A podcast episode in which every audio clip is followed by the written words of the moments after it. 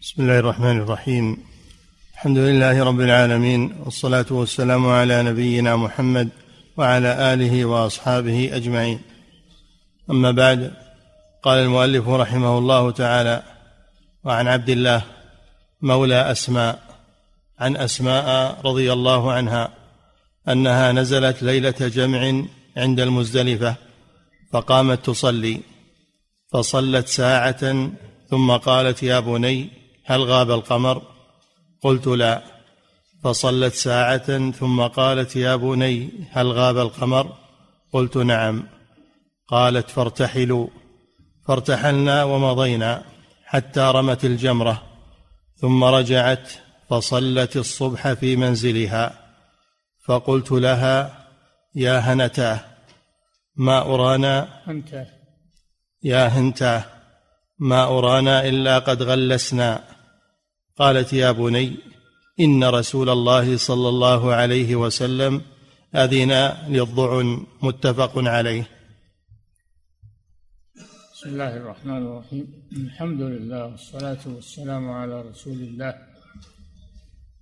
هذا الحديث فيه الرخصة للضعفة من النساء والأطفال أن ينصرفوا من مزدلفة آخر الليل ويرموا جمرة العقبة نظرا لضعفهم. فهذا هذه رخصة الانصراف من مزدلفة بعد منتصف الليل. قولها غاب القمر القمر يختلف غيابه لكن في وقتها كان القمر يغيب في منتصف الليل فلذلك رصدته. ولكن التحديد بعد منتصف الليل يجوز للضعفاء ومن في حكمهم أن ينصرفوا من مزدلفة قبل الزحمة ويرموا جمرة العقبة. نعم. فقلت لها يا هنتاه ما أرانا إلا قد غلسنا. غلسنا يعني صيفنا بصلاة الفجر. نعم. قالت يا بني إن رسول الله صلى الله عليه وسلم أذن للضعن متفق عليه. أذن للضعن يعني للنساء جمع ضعينة أي المرأة لأن لأنها بحاجة إلى الرخصة. نعم. وعن ابن عباس رضي الله عنهما أن النبي صلى الله عليه وسلم بعث به مع أهله إلى منى يوم النحر فرموا الجمرة مع الفجر رواه أحمد. نعم وهذا مثل الحديث الذي قبله أنه رخص أو أذن للضعفاء أن ينصرفوا من مزدلفة قبل الفجر. نعم. باب النحر والحلاق والتقصير وما يباح عندهما. نعم النحر نحر الهدي هدي التمتع والقران. ثم الحلق والتقصير. مناسك من مناسك الحج. نعم. باب النحر والحلاق والتقصير وما يباح عندهما. وما يباح عند الحلق والتقصير. يباح التحلل الأول. يباح التحلل الأول الذي لا تحل معه النساء. التحلل الثاني إذا استكمل المناسك حل له كل شيء حتى النساء. نعم. عن أنس رضي الله عنه أن رسول الله صلى الله عليه وسلم أتى منى. فأتى جمرة العقبة فرماها ثم أتى منزله بمنى ونحر ثم قال للحلاق خذ وأشار إلى جانبه الأيمن ثم الأيسر ثم جعل يعطيه الناس. رواه أحمد ومسلم وأبو داود. نعم. وعن أنس رضي الله عنه أن رسول الله صلى الله عليه وسلم أتى منى. أتى منى بعد مزدلفة. نعم. فأتى جمر من مزدلفة. نعم. فأتى جمرة العقبة فرماها. أول ما أول ما يصل إلى منى يرمي جمرة العقبة. تحية منى. نعم. ثم أتى منزله بمنى ونحر. ثم أتى منزله بمنى عند الخيف. منزله كان في الخيف. اللي هو محل المسجد الآن. نعم أتى منزله. بمنى ونحر. ونحر هديه هدي لأنه كان قارنا عليه الصلاة والسلام نحر هدي القران. نعم. ثم قال للحلاق خذ وأشار إلى جانبه الأيمن ثم الأيسر. فيه دليل على أنه يبدأ في الحلق بالجانب الأيمن من الرأس. نعم. وأشار إلى جانبه الأيمن ثم الأيسر ثم جعل يعطيه الناس. يعطي شعر رأسه الناس لأجل التبرك به لأنه شعر الرسول صلى الله عليه وسلم منفصل عن الرسول صلى الله عليه وسلم فيوزعه عليهم. وهذا خاص بالرسول صلى الله عليه وسلم أنه يتبرك بشعر رأسه وما انفصل من جسده عليه الصلاة والسلام من العرق ونحوه خاص بالرسول لأنه مبارك. وأما من عداه فلا يتبرك بشيء مما يتصل به بل هذا خاص بالرسول صلى الله عليه وسلم. نعم. ثم جعل يعطيه الناس رواه أحمد ومسلم وأبو داود وعن أبي هريرة رضي الله عنه. قال قال رسول الله صلى الله عليه وسلم اللهم اغفر للمحلقين. قالوا يا رسول الله وللمقصرين. قال اللهم اغفر للمحلقين. قالوا يا رسول الله وللمقصرين. قال اللهم اغفر للمحلقين. قالوا يا رسول الله وللمقصرين؟ قال وللمقصرين. متفق عليه.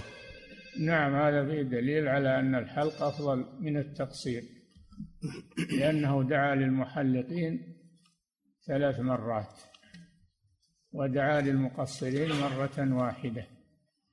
دل على أن الحلق أفضل من التقصير. نعم. يعني في النسك نعم.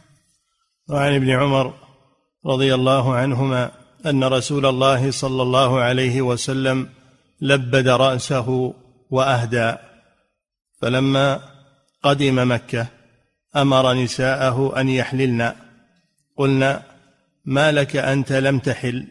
قال إني قلدت هدي ولبدت رأسي فلا فلا أحل حتى أحل من حجتي. وأحلق رأسي رواه أحمد. النبي صلى الله عليه وسلم قدم معه بالهدي من المدينة ساق الهدي من خارج الحرم. والذي يسوق الهدي من خارج الحرم لا يحل من احرامه حتى ينحر هديه يوم العيد أو بعده. وهكذا فعل النبي صلى الله عليه وسلم لم يحلق حتى نحر هديه قال تعالى ولا تحلقوا رؤوسكم حتى يبلغ الهدي محله. ومحله هو الحرم في المكان وأما في الزمان في يوم العيد وما بعده. نعم. أن رسول الله صلى الله عليه وسلم لبد رأسه وأهدى فلما لبد رأسه يعني شعر شعر رأسه. لبده يعني جمعه وعمل معه شيء يربطه وضع عليه شيئا يربطه عن عن الشعث. نعم. لبد راسه وأهدى فلما قدم مكة أمر نساءه أن يحللن قلنا ما لك أنت لم تحل؟ قال إني قلدت هدي ولبدت رأسي فلا أحل حتى أحل من حجتي وأحلق رأسي رواه مسلم. نعم أذن لنسائه أن يحللن آه، أن يحللن لما أدينا العمرة. لما أدينا العمرة أمرهن بالحل. سألناه لماذا أنت لم تحل؟ قال لأني لا لا أحل حتى أنحر هدي. فمن ساق الهدي من من الحل إلى الحرم فلا يحلق حتى ينحر هديه. نعم. فلا أحل حتى أحل من حجتي وأحلق رأسي رواه أحمد. نعم. وهو وهو دليل على وجوب الحلق. نعم وجوب الحلق لأنه نسك. أنه من مناسك الحج. نعم. وعن ابن عباس رضي الله عنهما قال قال رسول الله صلى الله عليه وسلم ليس على النساء الحلق إنما على النساء التقصير. رواه أبو داود والدار قطني. الحلق للرجال فقط وهو أفضل من التقصير. وأما النساء فليس لها حلق.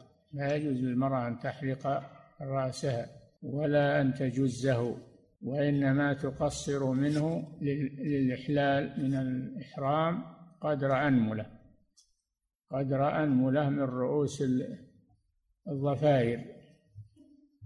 إن كان مظفورا وإن كان غير مظفور فإنها تجمعه وتقص من رأسه قدر أنملة فقط. وهذا فيه دليل على أن المرأة توفر شعر رأسها لأنه جمالها. فالنساء الذين يعبثن بشعور رؤوسهن ويقصصن شعور رؤوسهن إن هذا لا يجوز لهن. نعم. وعن ابن عباس رضي الله عنهما قال قال رسول الله صلى الله عليه وسلم إذا رميتم الجمرة فقد حل لكم كل شيء إلا النساء. هذا التحلل الأول. إذا رمى الجمرة إذا رمى الجمرة حل له كل شيء من محظورات الإحرام. كل شيء من محظورات الإحرام إلا النساء. وهذا ما يسمى بالتحلل الأول. فإذا طاف وسعى هذا التحلل الثاني يحل له كل شيء حتى زوجته. نعم. قال رسول الله صلى الله عليه وسلم إذا رميتم الجمرة فقد حل لكم كل شيء إلا النساء. فقال رجل والطيب؟ فقال ابن عباس أما أنا فقد رأيت رسول الله صلى الله عليه وسلم يضمخ رأسه بالمسك أفطيب ذلك أم لا؟ رواه أحمد. كل شيء إذا رمى جمرة العقبة حل له كل شيء إلا النساء ومن ذلك الطيب يحل له يحل له لأنه من محظورات الإحرام فإذا رمى الجمرة فقد حل. فإذا طاف وسعى فقد حل التحلل الكامل الذي يبيح له امرأته. نعم. وعن عائشة رضي الله عنها قالت كنت أطيب رسول الله صلى الله عليه وسلم قبل أن يحرم ويوم النحر قبل أن يطوف بالبيت بطيب فيه مسك متفق عليه. نعم المحرم يتطيب قبل الإحرام هذا من سنن الإحرام أنه يتطيب. كان النبي صلى الله عليه وسلم يتطيب قبل أن يحرم. ثم يتطيب مرة ثانية بعد أن يحل من إحرامه. كما كان النبي صلى الله عليه وسلم يتطيب إذا حل من إحرامه. وهذا السنة. نعم. ويوم النحر قبل أن يطوف بالبيت بطيب فيه مسك متفق عليه. ولي... نعم إذا تحلل التحلل الأول حلت له محظورات الإحرام ما عدا النساء. نعم. وللنساء طيبت رسول الله صلى الله عليه وسلم لحرمه حين أحرم ولحله بعدما رمى جمرة العقبة قبل أن يطوف بالبيت. نعم يتطيب المحرم يسن يتطيب قبل الإحرام ثم إذا حل من إحرامه يتطيب مرة ثانية لأنه يعلقه العرق ووقت الإحرام وقت لأنهم كانوا يحرمون من من عند المدينة عند الحليفة بينه وبين مكة ثمانية أيام للراحلة. فيعلق يعلقهم العرق والغبار و فلذلك كانوا يتطيبون قبل الإحرام ويتطيبون بعد الإحرام لأن الطيب الذي قبل الإحرام زال أثره حل محله العرق والغبار. و... نعم. باب الإفاضة من منى للطواف يوم النحر. نعم. باب الإفاضة من منى للطواف يوم النحر. نعم. إذا رمى الجمرة يوم النحر فإنه ينزل إلى مكة من منى ويطوف ويسعى سعي الطواف وسعي الحج. نعم. عن ابن عمر رضي الله عنهما أن رسول الله صلى الله عليه وسلم أفاض يوم النحر ثم رجع فصلى الظهر بمنى. متفق عليه. أفاض يعني طاف للإفاضة. يوم النحر ضحى. ثم رجع من مكة وصلى الظهر بمنى ونزل بها أيام التشريق. نعم. ثم رجع فصلى الظهر بمنى متفق عليه وفي حديث جابر رضي الله عنه أن النبي صلى الله عليه وسلم انصرف إلى المنحر فنحر ثم ركب فأفاض إلى البيت فصلى بمكة الظهر. مختصر من مسلم. اختلفت الرواية هل صلى الظهر بمكه بعد أن قضى الطواف والسعي أو صلاها في منى؟ على روايتين والله أعلم. الحاصل أنه يجوز أنه يصلي الظهر بمكة ويجوز أن يصليها بمنى. نعم. باب ما جاء في تقديم النحر والحلق والرمي والإفاضة بعضها على بعض. إي نعم يجوز أن يقدم آه التسلسل أنه يرمي ثم يحلق ثم ينزل إلى مكة ويطوف ويسعى. هذا هذا الترتيب مستحب. وإذا قدم بعضها على بعض جاز ذلك لأنه ما سئل في يوم النحر عن شيء قدم ولا أخر إلا قال افعل ولا حرج. يجوز أن إذا أفاض من منى آه، إذا أفاض أن ينزل إلى مكة ويطوف ويسعى قبل رمي الجمرة. ويجوز العكس أن يرمي الجمرة ثم ينزل إلى مكة وهكذا. يجوز أن يحلق رأسه قبل الرمي ويجوز أن يؤخره. ما سئل عن شيء في يوم النحر قدم ولا أخر إلا قال افعل ولا حرج. نعم. باب ما جاء في تقديم النحر والحلق والرمي والإفاضة بعضها على بعض. عن عبد الله بن عمرو قال سمعت رسول الله صلى الله عليه وسلم وأتاه رجل يوم النحر وهو واقف عند الجمرة فقال يا رسول الله حلقت قبل أن أرمي. قال ارمي ولا حرج. نعم. وأتى آخر فقال إني ذبحت قبل أن أرمي. قال ارمي ولا حرج. وأتى آخر فقال إني أفضت إلى البيت قبل أن أرمي. فقال ارمي ولا حرج. نعم. هذا دليل على أن الترتيب غير واجب بين مناسك الحج يوم النحر وأنه يجوز أن يقدم بعضها على بعض.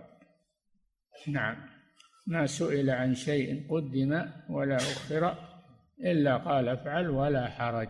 نعم. وفي رواية عنه أنه شهد النبي صلى الله عليه وسلم يخطب يوم النحر فقام إليه رجل فقال كنت أحسب أن كذا قبل كذا. ثم قام آخر فقال كنت أحسب كذا قبل كذا. حلقت قبل أن أنحر. حلقت قبل أن أرمي وأشباه ذلك. فقال النبي صلى الله عليه وسلم افعل ولا حرج لهن كلهن. فما سئل يومئذ عن شيء إلا قال يومئذ يعني يوم النحر. نعم. فما سئل يومئذ عن شيء إلا قال افعل ولا حرج متفق عليهما. نعم النبي صلى الله عليه وسلم خطب في عرفة خطبة عرفة وخطب يوم النحر في منى. هذه خطب الحج. نعم. ولمسلم في رواية فما سمعته يسأل يومئذ عن أمر مما ينسى المرء أو يجهل من تقديم بعض الأمور قبل بعضها وأشباهها إلا قال رسول الله صلى الله عليه وسلم افعلوا ولا حرج. هذا في يوم النحر. يعني المناسك هو على الترتيب المستحب إنه يرمي ثم يحلق ثم ينزل إلى مكة ويطوف ويسعى. هذا الترتيب المستحب. وإذا خالفه وقدم بعضه على بعض فهذا جائز. افعل ولا حرج. ما سئل عن شيء قدم ولا أخر إلا قال افعل ولا حرج. حتى إن رجلا قال يا رسول الله لم أشعر سعيت قبل أن أطوف. قال افعل ولا حرج. نعم. وعن علي رضي الله عنه قال جاء رجل فقال يا رسول الله حلقت قبل أن أنحر؟ قال انحر ولا حرج. ثم أتاه آخر فقال يا رسول الله إني أفضت قبل أن أحلق. قال احلق أو قصر ولا حرج. رواه أحمد. يعني بعد الإفاضة احلق أو قصر بعد الإفاضة ولا حرج. نعم. وفي لفظ إني أفضت قبل أن أحلق قال احلق أو قصر ولا حرج. قال وجاء آخر فقال يا رسول الله إني ذبحت قبل أن أرمي. قال ارمي ولا حرج. رواه الترمذي وصححه. نعم. وعن ابن عباس رضي الله عنهما أن النبي صلى الله عليه وسلم قيل له في الذبح والحلق والرمي والتقديم والتأخير فقال لا حرج متفق عليه. لا حرج في التقديم والتأخير بين هذه المناسك. نعم. وفي رواية سأله رجل فقال حلقت قبل أن أذبح؟ قال اذبح ولا حرج. وقال رميت بعدما أمسيت؟ قال لا حرج. نعم بعدما أمسيت يعني بالليل رمى جمرة العقبة في الليل لأن المساء تابع لما قبله يجوز أن يؤخر الرمي. يعني بعد يبدأ بعد الزوال بعد العصر بعد المغرب بعد العشاء إلى آخر الليل. كله هذا يدخل في المساء وهذا في توسعة على الناس عن الزحمات و والتكاثر عند الجمرة. الوقت واسع ولله الحمد. نعم. وقال رميت بعدما أمسيت فقال لا حرج رواه البخاري وأبو داود وابن ماجه والنسائي. وفي نعم. رواية قال قال رجل للنبي صلى الله عليه وسلم زرت قبل أن أرمي.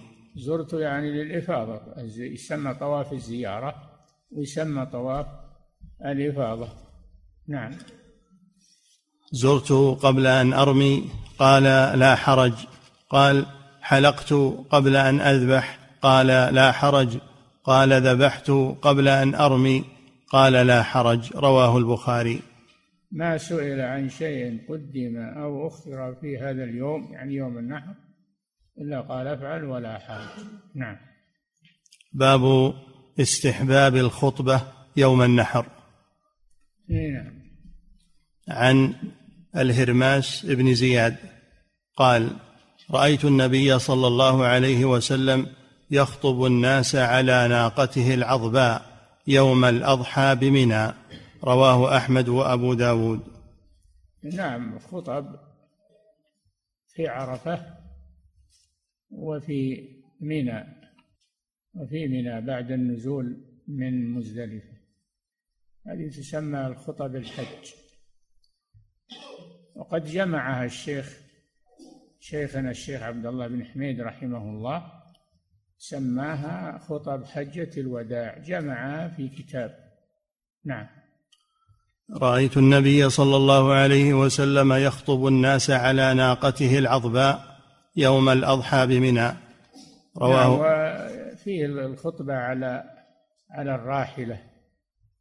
يخطب على شيء مرتفع سواء خطب على منبر أو خطب على الراحلة.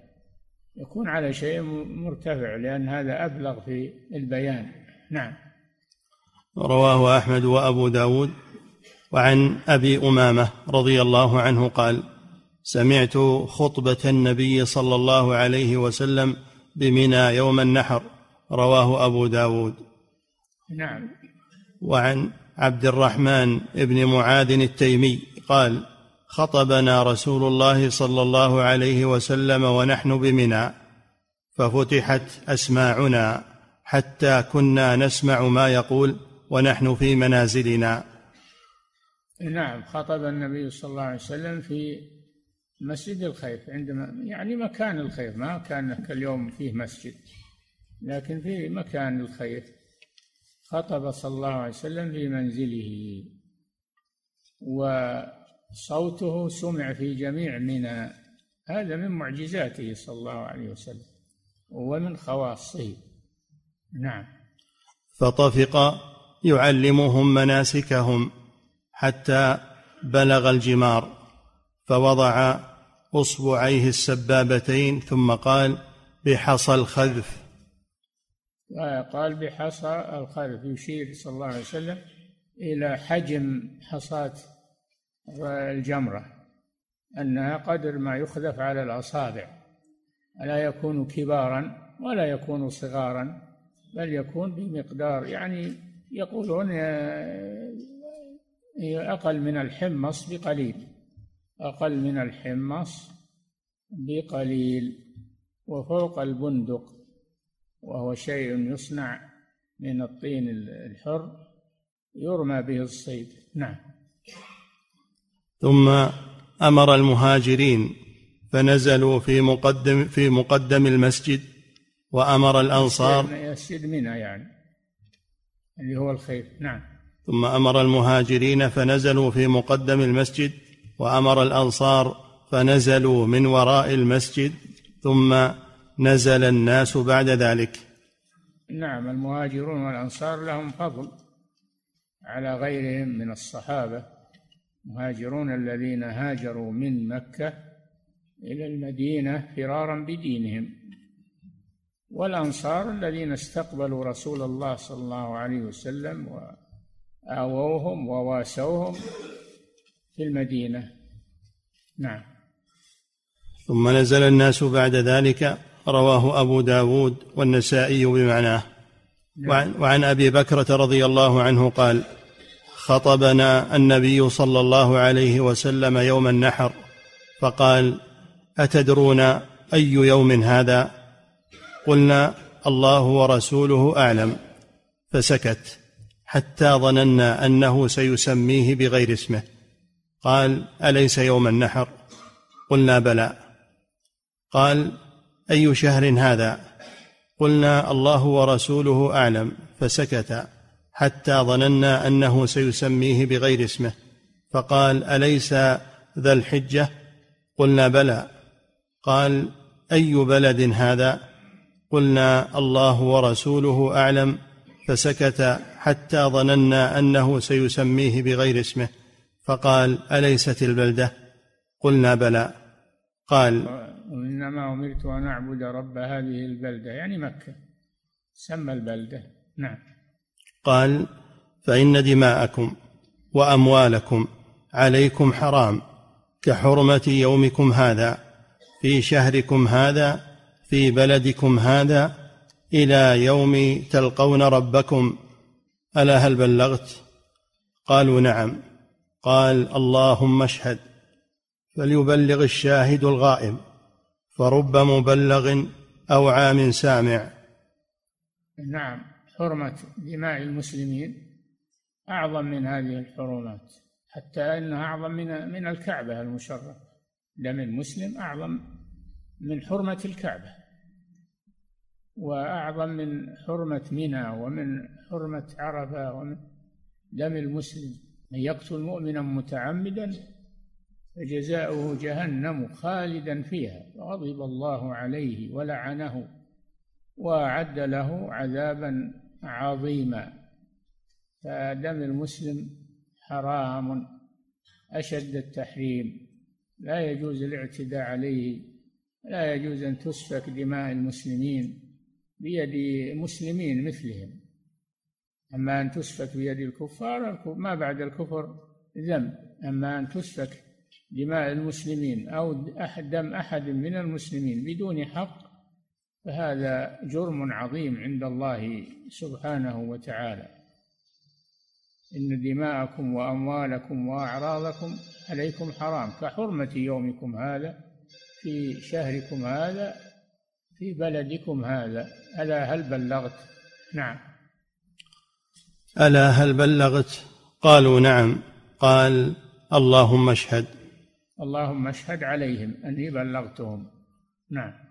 فليبلغ الشاهد الغائب.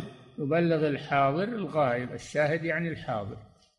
يبلغ الحاضر الغائب. وهذا بدليل على نقل آه، الخطب المفيدة والأحكام الشرعية لمن لم يحضر. هذا من البلاغ. نعم. فرب مبلغ أو عام سامع. أوعى يعني أفهم. رب مبلغ لم يحضر أفهم من الحاضر. نعم. فلا ترجعوا بعدي كفارا يضرب بعضكم رقاب بعض. لا ترجعوا بعدي كفارا. هذا دليل أن قتل المسلم كفر. لكنه كفر دون كفر. ليس كفرا مخرجا من الملة لكنه كبيرة عظيمة من كبائر الذنوب بحيث سماه النبي صلى الله عليه وسلم كفرا. نعم. ولا ترجعوا بعدي كفارا يضرب بعضكم رقاب بعض رواه أحمد والبخاري. باب نعم هذا دليل على أن دم المسلم على أن قتل المسلم بغير حق أنه كفر. كفر دون الكفر المخرج من الملة. نعم. باب اكتفاء القارن لنسكه بطواف واحد وسعي واحد. نعم تدخل العمرة في الحج يكفي للقارن. تدخل العمرة في الحج للقارن. فيكفيهما طواف واحد وسعي واحد. نعم. باب اكتفاء القارن لنسكه بطواف واحد وسعي واحد. عن ابن عمر رضي الله عنهما قال قال رسول الله صلى الله عليه وسلم من قرن بين حجه بين حجته وعمرته أجزأه لهما طواف واحد. رواه أحمد وابن ماجه. نعم. وفي لفظ من أحرم بالحج والعمرة أجزأه طواف واحد وسعي واحد منهما حتى يحل منهما جميعا. نعم. رواه الترمذي وقال هذا حديث حسن غريب. وفيه حسن غريب. غريب يعني رواه واحد. غريب ما رواه واحد. من فرد بروايته شخص واحد. نعم. وقد يكون صحيحا. الحديث يكون صحيحا ولو كان غريبا. نعم. وفيه دليل على وجوب السعي ووقوف التحلل عليه. فيه دليل. وفيه دليل على وجوب السعي ووقوف التحلل عليه. نعم. على وجوب السعي وأنه نسك من مناسك الحج والعمرة وأنه يتوقف تحلل من الإحرام على على الإتيان بالسعي. فلو لم يأتي بالسعي لم يجوز له أن يتحلل. نعم. وعن عروة عن عائشة رضي الله عنها قالت خرجنا مع رسول الله صلى الله عليه وسلم في حجة الوداع. فأهللنا بعمرة. ثم قال رسول الله صلى الله عليه وسلم أهللنا يعني أحرمنا. نعم. فأهللنا بعمرة. ثم قال رسول الله صلى الله عليه وسلم من كان معه هدي فليهل بالحج مع العمرة. يعني قارنا. نعم. ثم لا يحل حتى يحل منهما جميعا. إذا ذبح هديه. نعم. فقدمت وأنا حائض ولم أطف بالبيت ولا بين الصفا والمروة فشكوت ذلك إليه فقال انقضي رأسك وامتشطي وأهلي بالحج ودعي العمرة. قالت ففعلت. يعني دعيها يعني أدخل العمرة مع الحج تكون قارنة بدل ما هي متمتعة. إذا ضايق إذا أحرم متمتعا وضايقه الوقت فإنه يحرم بالحج آه، ويدخله على العمرة ويكون قارنا. وهذا ما حصل لعائشة لما حاضت وضايقها الوقت. نعم قبل أن تؤدي العمرة أمرها أن تحول تمتعها إلى قران. نعم. فلما قضينا الحج أرسلني مع عبد الرحمن ابن أبي بكر إلى التنعيم فاعتمرت. لحت على النبي صلى الله عليه وسلم قالت إن قومي يرجعون بحج وعمرة وأنا أرجع بحج فقط. الرسول أراد أن يقنعها أن عمرتها التي مع الحج التي قرنتها مع الحج تكفي. فما اقتنعت بذلك. تريد أن تأتي بعمرة مستقلة فطيب خاطرها صلى الله عليه وسلم. أرسلها مع أخيها عبد الرحمن بن أبي بكر إلى التنعيم لأنه أدنى حدود الحرم فأحرمت من التنعيم. بعد الحج أحرمت بعمرة. بعد فهذا فيه دليل على جواز العمرة بعد الحج. ودليل على أن العمرة يحرم بها من الحل ولا يحرم بها من الحرم. ودليل على أن المرأة تحتاج إلى المحرم ولو كانت المسافة قريبة. أرسل معها أخاها عبد الرحمن. نعم. فلما قضينا الحج أرسلني مع عبد الرحمن بن أبي بكر إلى التنعيم فاعتمرت فقال هذه مكان عمرتك. قالت فطاف الذين كانوا أهلوا بالعمرة بالبيت وبين الصفا والمروة ثم حلوا. ثم قدموا مكة وهم متمتعون. طافوا وسعوا وحلوا. ثم يستقبلون الحج فيحرمون يوم التروية للحج. يفصلون بين الحج والعمرة بتحلل. نعم هذا المتمتع. نعم. فطاف الذين كانوا أهلوا بالعمرة بالبيت وبين الصفا والمروة ثم حلوا ثم طافوا طوافا آخر بعد أن رجعوا من منى لحجهم. طواف الإفاضة. هذا طواف الإفاضة ركن من أركان الحج. نعم. وأما الذين جمعوا الحج والعمرة فإنما طافوا طوافا واحدا متفق عليه. نعم الذين جمعوا بين الحج والعمرة يعني قرنوا بين الحج والعمرة يطوفون طوافا واحدا لهما ويسعون سعيا واحدا لهما. نعم. وعن طاووس عن عائشة رضي الله عنها أنها أهلت بعمرة فقدمت ولم تطف بالبيت حين حاضت فنسكت المناسك كلها وقد أهلت بالحج. فقال لها النبي صلى الله عليه وسلم يوم النفر يسعك طوافك لحجك وعمرتك. نعم لكنها لم تقتنع بذلك وطلبت أن تأتي بعمرة بعد الحج. فأرسلها مع أخيها عبد الرحمن إلى التنعيم وأحرمت منه بعمرة بعد الحج. نعم. فقال لها النبي صلى الله عليه وسلم يوم النفر يسعك طوافك طوافك لحجك وعمرتك. فأبت فبعث بها مع عبد الرحمن إلى التنعيم. يوم النفر يعني يوم النفر من مكة إلى إلى المدينة. نعم. فبعث بها مع عبد الرحمن إلى التنعيم فاعتمرت بعد الحج رواه أحمد ومسلم. نعم.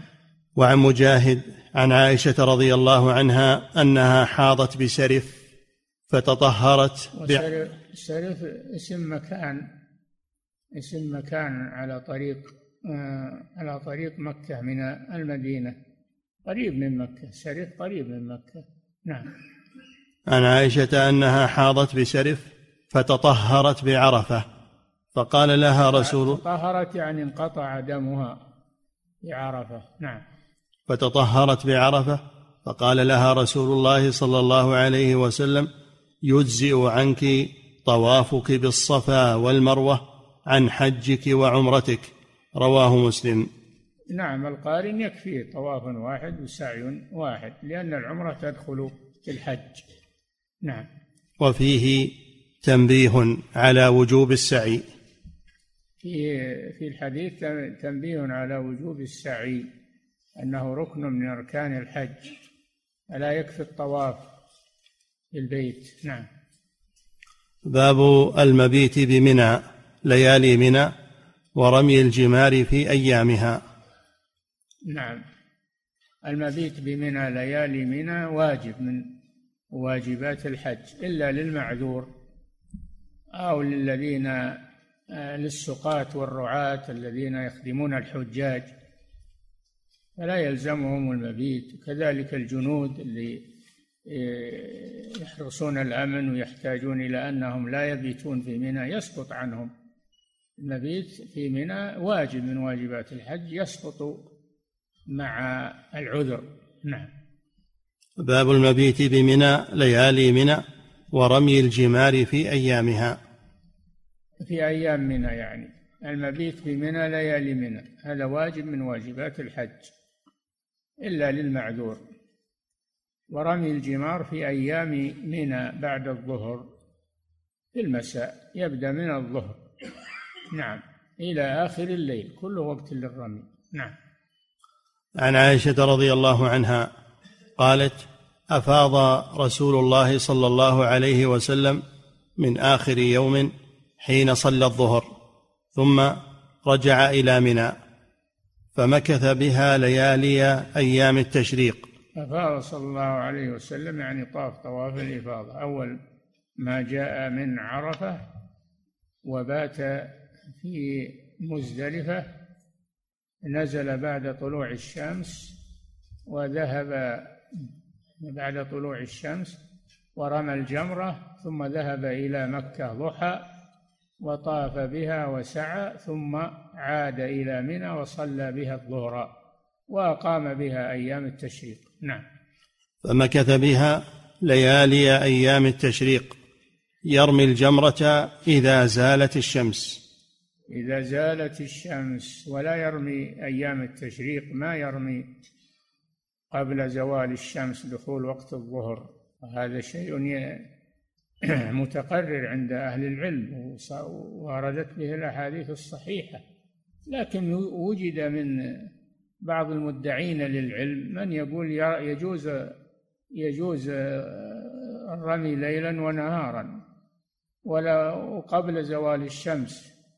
وهذا غلط. سنة الرسول فاصلة في هذا لكن يتجاهلونها أو لا يعلمونها. فيتحملون الحجاج في هذا. يفتونهم بالرمي قبل الزوال. يتحملون الحجاج الذين غرروا بهم. هذه المسألة خطيرة. لا يجوز للإنسان أن يفتي بغير علم ويتحمل الناس. نعم. يرمي الجمرة إذا زالت الشمس كل إذا زالت الشمس يترصدون ويتحينون. لو كان في رخصة رخص لهم أن يرموا قبل زوال الشمس لكن حبسهم حتى زالت الشمس فرموا الجمرة بإذنه صلى الله عليه وسلم. يجينا من يدعي العلم ويقول لا ما يجوز الرمي ليلا ونهارا ولا حد له بزوال الشمس. نعم. كل جمرة بسبع حصيات. يرمي كل جمرة بسبع حصيات. سبع. لابد من سبع. لا تنقص عن السبع. نعم. كل جمرة بسبع حصيات يكبر مع كل حصاة. استحب أن يكبر مع كل حصاة. ويرميها رمي ما ويضعها في الحوض. بل يرميها يرفع يده ويكبر ثم يرميها في الحوض. نعم. ويقف عند الأولى وعند الثانية؟ يقف للدعاء. إذا رمى الجمرة الأولى وهي الصغرى وذهب إلى الوسطى فإنه يقف في الطريق بينهما ويستقبل القبلة ويدعو. ويدعو حتى قالوا بمقدار سورة البقرة. نعم. ويقف عند الأولى وعند الثانية. وكذلك إذا رمى الثانية وهي الوسطى ثم ذهب إلى الكبرى يقف في الطريق بينهما ويستقبل القبلة ويدعو. نعم. فيطيل القيام ويتضرع. نعم. يطيل القيام. نعم. ويتضرع ويرمي الثالثة. لا يقف عندها. جمرة الكبرى يرميها ولا يقف ولا يدعو بعدها لأن العبادة انتهت. نعم. رواه أحمد وأبو داود. وعن ابن عباس رضي الله عنهما قال استأذن العباس رسول الله صلى الله عليه وسلم أن يبيت بمكة ليالي منى من أجل سقايته فأذن له. متفق نعم. عليه. العباس عم الرسول صلى الله عليه وسلم متكفل بسقاية الحجاج من زمزم يقوم عليها وعنده ناس يزعبون بالدلاء ويصبون للحجاج ويشربون. فهذا من عمله الذي يقوم به رضي الله عنه. كانوا توازعين أعمال الحج. بعضهم عنده الرفادة وهو إطعام الحجاج. بعضهم عنده السقاية وهي عند العباس. نعم. متفق عليه ولهم مثله من حديث ابن عمر وعن ابن عباس رضي الله عنهما قال رمى رسول الله صلى الله عليه وسلم الجمار حين زالت الشمس. رواه حين زالت الشمس يعني في أيام التشريق. وهو القدوة صلى الله عليه وسلم لأنه قال خذوا عني مناسككم. فهو ما رمى إلا بعد ما زالت الشمس ولا رخص لأحد أن يرمي إلا بعد الزوال يوم آه، أيام التشريق. نعم. رواه أحمد وابن ماجه والترمذي وعن ابن عمر رضي الله عنهما قال كنا نتحين فإذا زالت الشمس رمينا. نتحين يعني ننتظر. نتحين يعني ننتظر يوم أيام التشريق إلى أن تزول الشمس ثم نرمي الجمار. نعم. كنا نتحين فإذا زالت الشمس رمينا رواه البخاري وأبو داود. وعن ابن عمر رضي الله عنهما أن النبي صلى الله عليه وسلم كان إذا رمى الجمار مشى إليها ذاهبا وراجعا. رواه الترمذي وصححه. يعني ولا يركب. وهذا أفضل ما في شك إنه أفضل. إلا إذا احتاج إلى الركوب فلا بأس أن يركب. نعم. وفي لفظ عنه أنه كان يرمي الجمرة يوم النحر راكبا وسائر ذلك ماشيا. ويخبرهم أن النبي صلى الله عليه وسلم كان يفعل ذلك رواه أحمد. يرمي جمرة العقبة يوم العيد راكبا. وأما في أيام التشريق كان يرميها ماشيا بينها. نعم. وعن سالم عن ابن عمر رضي الله عنهما أنه كان يرمي الجمرة الدنيا بسبع حصيات. سالم ابن عبد الله بن عمر. نعم. عن سالم عن ابن عمر أنه كان يرمي الجمرة الدنيا بسبع حصيات. ابن عمر يعني أن أباه ابن عمر كان يرمي الجمرة الدنيا بسبع حصيات. إيه، نعم. يكبر مع كل حصاة. نعم. ثم يتقدم فيسهل. فيقوم مستقبل القبلة طويلا ويدعو ويرفع يديه. ثم يرمي الوسطى. ثم يأخذ ذات الشمال. فيسهل. فيقوم مستقبل القبلة. ثم يدعو ويرفع يديه. ويقوم طويلا. ثم يرمي الجمرة ذات العقبة من بطن الوادي. ذات العقبة لأن الجمرة الكبرى كانت في جبل يصعدون إليها. كانت في جبل يصعدون إليها صعودا. والملك عبد العزيز رحمه الله أزال هذا الجبل ليوسع على الناس لما كثروا. نعم ولذلك سميت جمرة العقبة لأنها في جبل ويصعدون إليها. الجبل. نعم. ثم يرمي الجمرة ذات العقبة من بطن الوادي ولا يقف عندها. لأنه انتهى الرمي. انتهى الرمي. والدعاء إنما يكون في أثناء العبادة. نعم. ثم ينصرف ويقول هكذا رأيت النبي صلى الله عليه وسلم يفعله. رواه أحمد والبخاري. يقول ابن عمر هكذا رأيت النبي صلى الله عليه وسلم يفعل. أنه يقف بعد الجمرة الأولى ويدعو ويقف بعد الجمرة الوسطى ويدعو ولا يقف بعد الكبرى بل ينصرف. نعم. وعن عاصم بن عدي أن رسول الله صلى الله عليه وسلم رخص لرعاء الإبل في البيتوتة عن منى. رعاء نعم. أن رسول الله صلى الله عليه وسلم يقرأ القرآن حتى يصدر إيش؟ الرعاء. الرعاء نعم. أن رسول الله صلى الله عليه وسلم رخص لرعاء الإبل في البيتوتة عن منى يرمون يوم النحر ثم يرمون الغداة ومن بعد الغد ليومين. نعم أمرهم أن يعني يسقط عنهم المبيت لأنهم رعاة يذهبون مع الإبل للمحل الرعي. فأسقط عنهم المبيت في منى وأيضا يرمون الغداة. وأيضا رخص لهم في جمع جمرات جمرات الأول إلى الثاني يرميها. حتى لو جمعها ثلاثة الأيام في اليوم الأخير فلا بأس بذلك لا سيما إذا كان له عذر. نعم. ثم يرمون الغداة ومن بعد الغد ليومين ثم يومين يجمعون جمرات اليومين في يوم واحد تسهيلا عليهم. نعم. ثم يرمون يوم النفر رواه الخمسة وصححه الترمذي. يوم النفر يعني يوم الرحيل والنهاية. نعم. وفي رواية رخص للرعاء أن يرموا يوما ويدعوا يوما رواه أبو داود والنسائي. يرموا يوما ويدعوا يوما إلى اليوم الذي بعده يجمعون. نعم.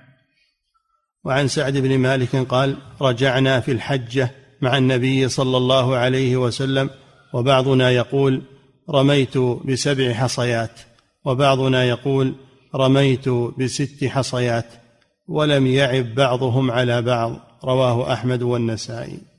هذا دليل على أنه لو نقص حصاة أن رميه صحيح. نعم. لم يعب بعضهم على بعض. نعم. باب الخطبة أوسط أيام التشريق. يكفي.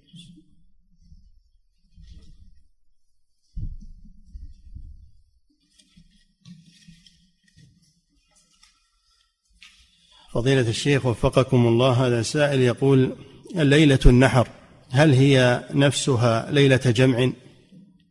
نعم ليلة النحر هل هي نفسها ليلة جمع؟ ليلة النحر نعم كيف ليلة النحر؟ ليلة مزدلفة أه؟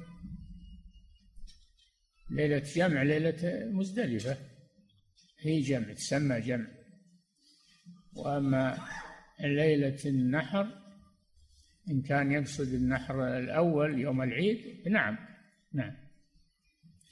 فضيلة الشيخ وفقكم الله هذا سائل يقول إذا ذهبت إلى منى بعد صلاة المغرب وتناولت الطعام وصليت العشاء فيها ثم رجعت إلى الشقة في العزيزية فهل هذا يعتبر مبيتا؟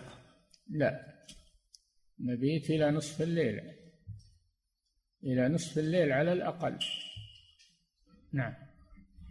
فضيلة الشيخ وفقكم الله هذا سائل يقول جاي تحج يا أخي ما جيت تبي ترفه بالشقة وتبي. انزل مع الحجاج. ينزل مع الحجاج بطرف الحجاج. ما جيت ترفه بشقق وبلا نعم.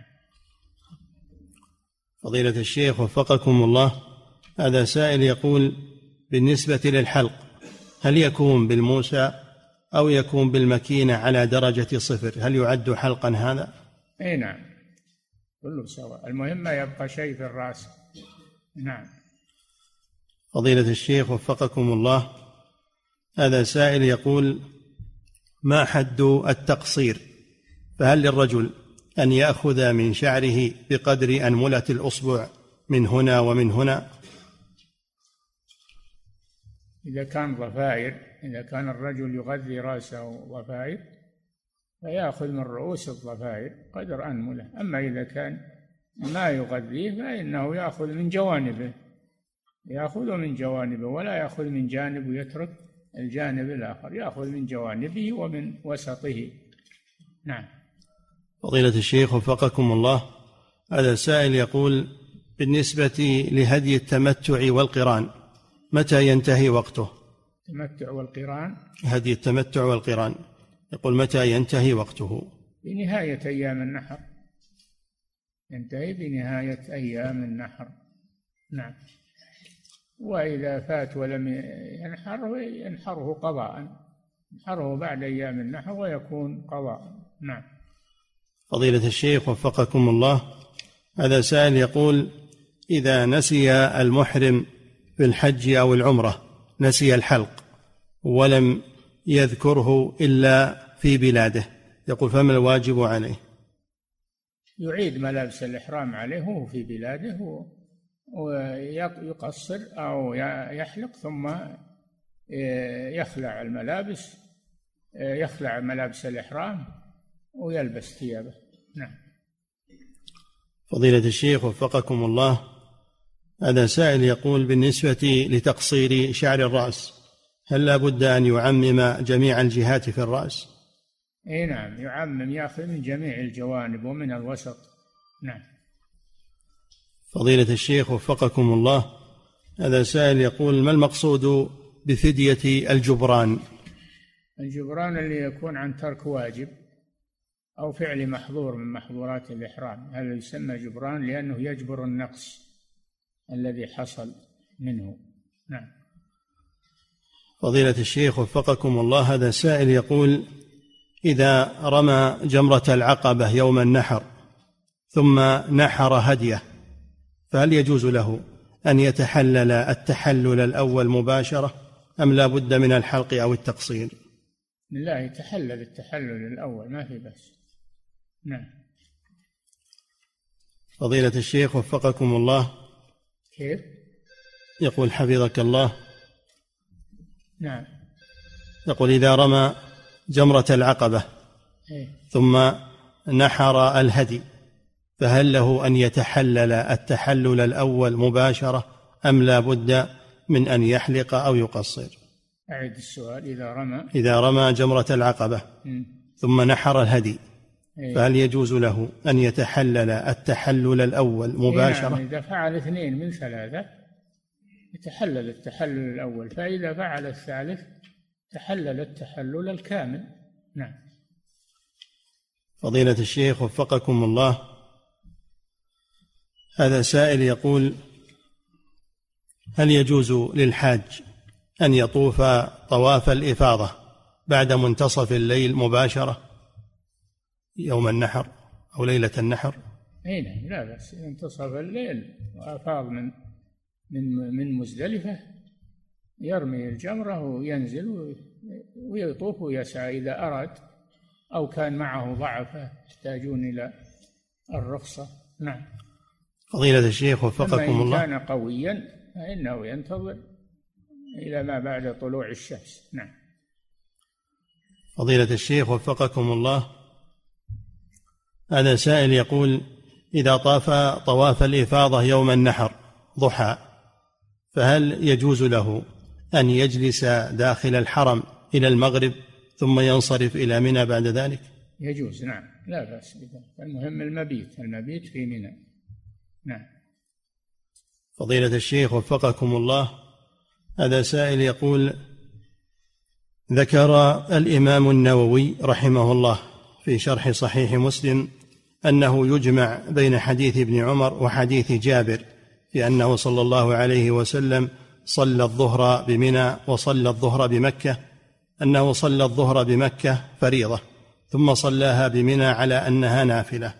يقول ما التوجيه في ذلك؟ نعم هذا قول لبعض العلماء نعم. إنه أعادها يعني أعادها وتكون نافلة. نعم صلاها بأصحابه. تكون له نافلة ولهم فريضة. نعم. فضيلة الشيخ وفقكم الله هذا سائل يقول إذا تقدم الحاج من مزدلفة إلى منى ليلة النحر وذهب إلى مكة فطاف بالبيت ثم عاد في الليل ورمى الجمرة فهل له أن ينحر قبل الفجر؟ لا. النحر بعد طلوع الشمس. نعم. فضيلة الشيخ وفقكم الله هذا سائل يقول هناك من يفتي بجواز تقديم السعي على الطواف مطلقا مستدلا بقول النبي صلى الله عليه وسلم افعل ولا حرج. هذا غلط. الرسول قال الذي قال لم أشعر يعني آه، نسي وقدم السعي قال افعل ولا حرج. أما المتعمد لا. ما يقدم السعي على الحج على الطواف. ما يقدم السعي على الطواف. نعم. فضيلة الشيخ وفقكم الله. هل هذا القول صحيح؟ وهو أن قول الرسول صلى الله عليه وسلم افعل ولا حرج هو خاص بيوم النحر فقط وأن من وسعه في أيام التشريق فقد أخطأ في ذلك. نعم هو كذلك.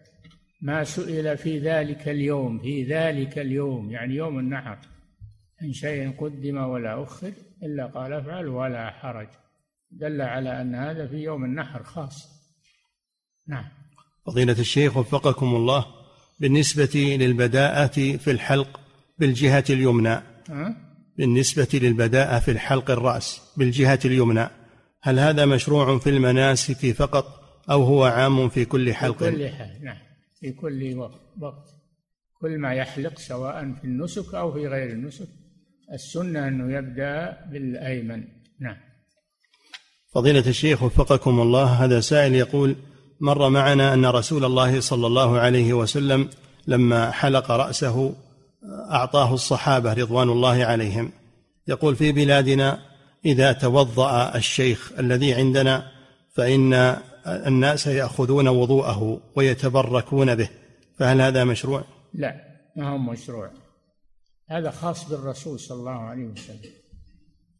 هو الذي يتبرك بماء وضوئه وبشعره وبريقه صلى الله عليه وسلم لأنه مبارك. وأما غير الرسول فلا. نعم.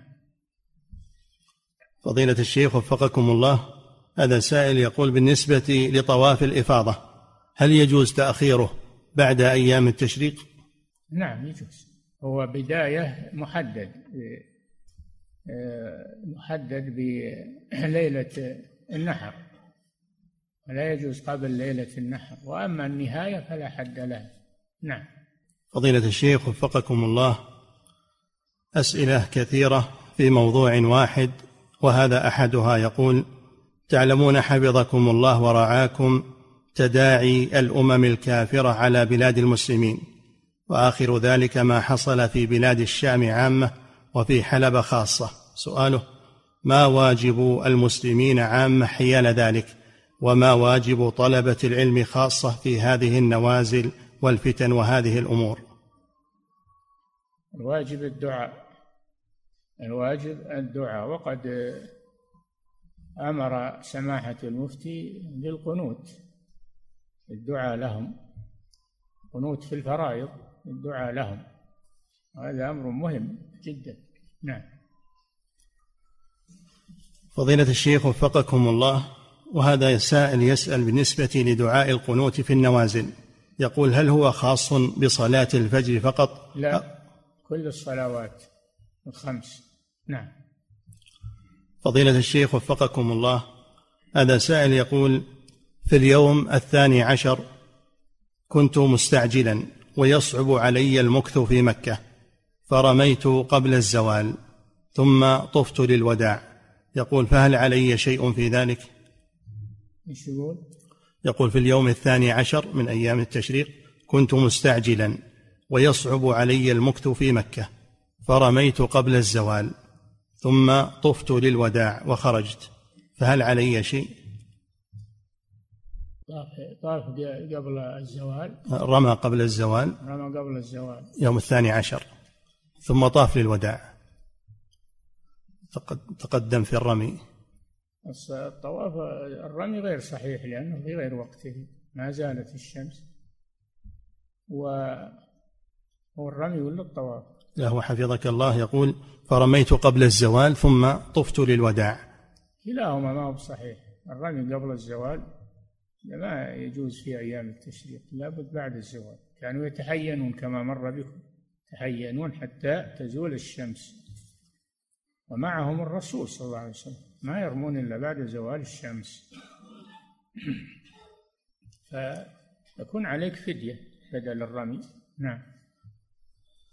فضيلة الشيخ وفقكم الله. هذا سائل يقول جاء في صحيح مسلم عن عائشة رضي الله عنها قالت كان أزواج النبي صلى الله عليه وسلم يأخذن من رؤوسهن حتى تكون كالوفرة. يقول ما المقصود بذلك؟ وما ضابط الجواز لتقصير شعر المرأة؟ ما رأيت ما رأيت هذا ولا أدري. نعم. فضيلة الشيخ وفقكم الله هذا سائل يقول هل يجوز للمسلم أن يجمع بين طواف الإفاضة وطواف الوداع فيجعله طوافا واحدا؟ إذا أخر طواف الإفاضة عند السفر ولم يقم بعده في مكة يكفي عن الوداع. يكفي عن الوداع لأنه آخر عهده بالبيت. نعم.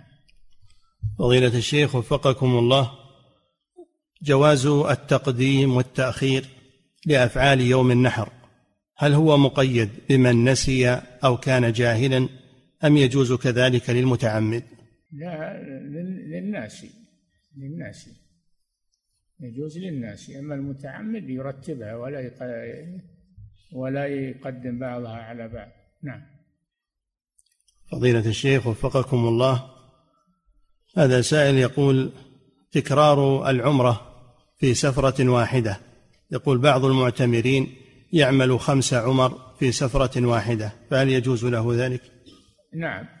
لقوله صلى الله عليه وسلم تابعوا بين الحج والعمرة. تابعت العمرة. يجوز هذا. نعم. فضيلة الشيخ وفقكم الله هذا سائل يقول إذا لم أجد مكانا في منى فهل يجوز لي أن أبيت في العزيزية أيام منى أو ليالي منى؟ يا أخي ما هنا أحد يتعذر عليه. تجي وتجلس ما تلقى مسان تجلس فيه في منى. تجلس إلى منتصف الليل ثم تنصرف. نعم. فضيلة الشيخ وفقكم الله هذا سائل يقول هل يجوز الرمي أيام التشريق قبل الزوال للنساء وكبار السن؟ لا. ما يجوز إلا بعد الزوال. واللي ما يستطيع بول الرمي يتأخر إلى الليل إلى منتصف الليل كله موسع الحمد لله. نعم. فضيلة الشيخ وفقكم الله هذا سائل يقول يقول الحملة قامت بوضع الخيام داخل مزدلفة فجلسنا فيها ليالي منى يقول هل هذا الأمر مشروع؟ لا غير مشروع.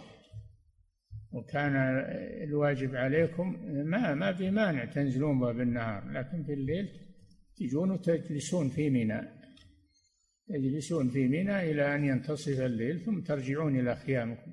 نعم. فضيلة الشيخ وفقكم الله هذا سائل يقول من رمى الجمرات قبل الزوال أيام التشريق وهو جاهل فهل له أن يعود الآن ويرمي بعد الزوال؟ عليه فدية يذبح فدية خلاص يكفي نعم.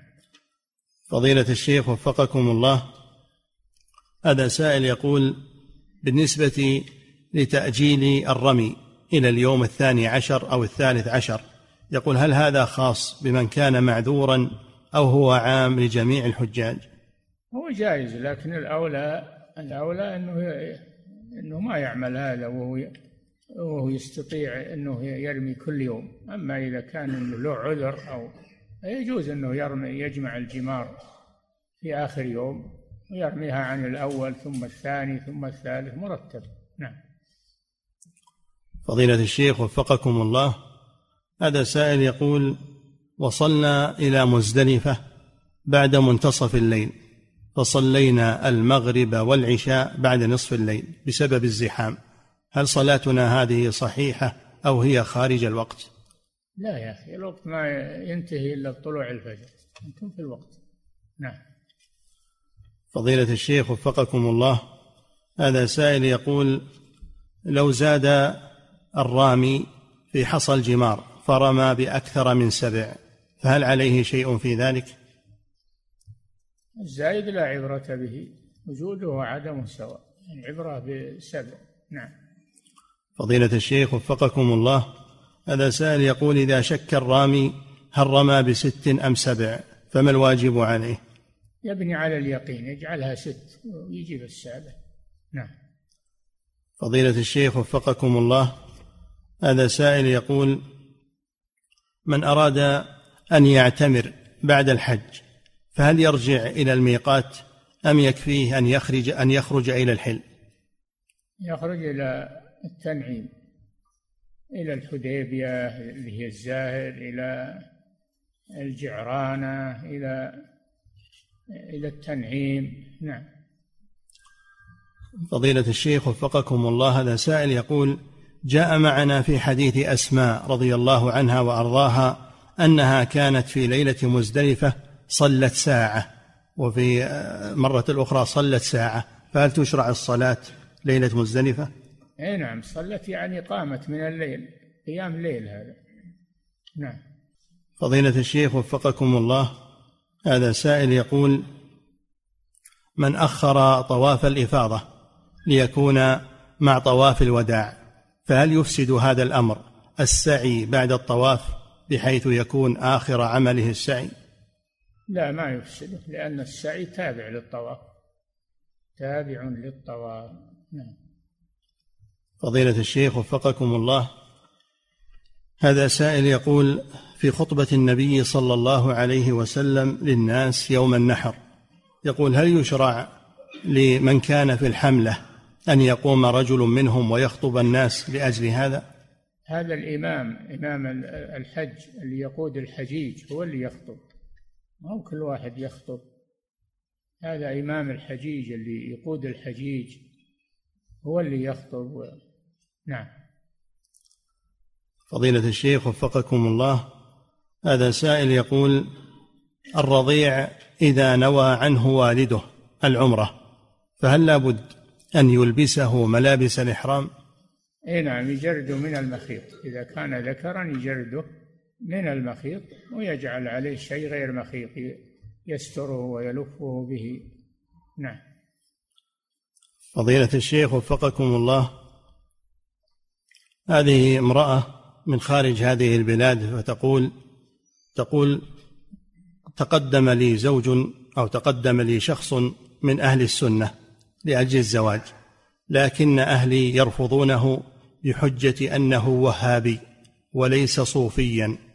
سؤالها ما نصيحتكم وما توجيهكم لي في ذلك؟ تقدمي إلى إلى رئيس المركز إذا كان عندكم مركز إسلامي وهو يتولى العقد.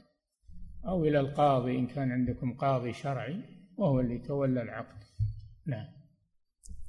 فضيلة الشيخ وفقكم الله هذا سائل من بلجيكا يقول هل يجوز لنا أن نعطي زكاة أموالنا لإخواننا خارج بلادنا ممن يمر؟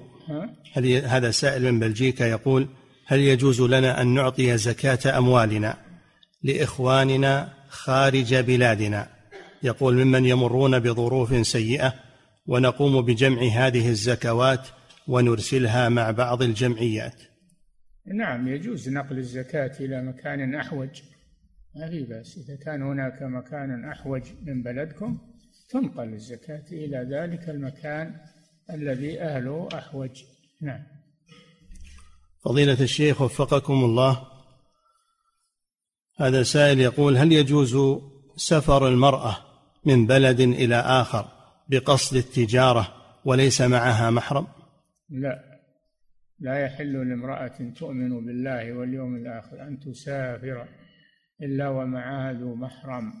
في رواية ثلاثة أيام في رواية يومين في رواية بدون تقييد بأيام تسافر إلا ومعها ذو محرم. نعم. سواء لتجارة لزيارة لحج أو عمرة. نعم. فضيلة الشيخ وفقكم الله هذا سائل يقول بعض قالوا إلا في الهجرة. إذا المرأة احتاجت إلى الهجرة تفر بدينها فلا بأس أن تسافر للهجرة ولو ليس معها محرم. ما عدا ذلك فلا بد من المحرم. نعم. فضيلة الشيخ وفقكم الله هذا سائل يقول بعض الصوفية وبعض طلبة العلم يقولون إن شيخ الإسلام ابن تيمية رحمه الله قد أجاز الاحتفال بمولد النبي صلى الله عليه وسلم في كتابه اقتضاء الصراط المستقيم. هل ما ذكروه؟ كذبوا على شيخ الإسلام في هذا ما أجازه. ما أجازه. لكنه يقول أنهم يفعلونه محبة للرسول صلى الله عليه وسلم. يقول يفعلونه من أجل المحبة وهذا لا يدل على أنه يجيزه. نعم. لكن يبين قصدهم هم أنهم يفعلونه محبة. ولكن المحبة ما ما يشرع فيها تشريع لابد من من ورود نص من الكتاب والسنة. نعم. فضيلة الشيخ وفقكم الله. امرأة كبيرة بالسن يبلغ عمرها سبعين سنة تسكن في منزل لوحدها وقد قام ابنها باستقدام خادمة لها وهذه الخادمة نصرانية كافرة وقد وصلت تقول عصر اليوم ولم تدخلها بيتها حتى